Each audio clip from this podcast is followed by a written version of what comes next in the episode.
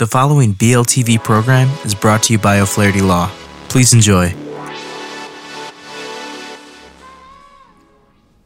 Welcome to Learn About Law. My name is Kevin O'Flaherty from O'Flaherty Law. I hope you enjoyed this video.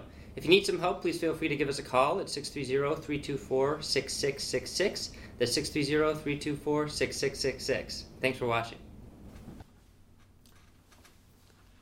Hi, this is Andrew with Learn About Law, and in this video I'm going to be talking about what to do if you believe a will or trust in your family is a forgery. So heirs often suspect a will or trust is a forgery if the contents contradict what the testator, that's the person who the will or trust was made for, told them before they died. And a common example is an heir expecting to get a sum of money only to find that they've been cut out of the will. Typically, the culprit is another family member, a friend, or a business partner of the decedent. If a probate litigator finds tracings or identical signatures across multiple documents, a DIY estate plan not reviewed by an attorney, someone else signed the documents on behalf the, of the testator, or the testator executed or modified the documents under false pretenses, an investigation will ensue. If you believe that one or more estate documents are a forgery, immediately notify the attorney or administrator handling the probate estate you can present them with your evidence and they can decide if there is a reasonable suspicion that the document is a forgery.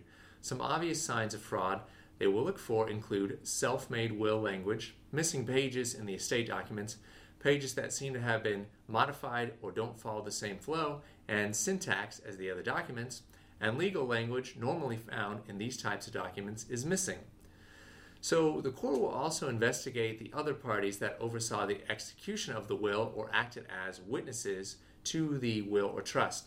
It's possible these people signed the document as witnesses but are innocent to any wrongdoing. However, they might also have signed the document knowing that it was fraudulent.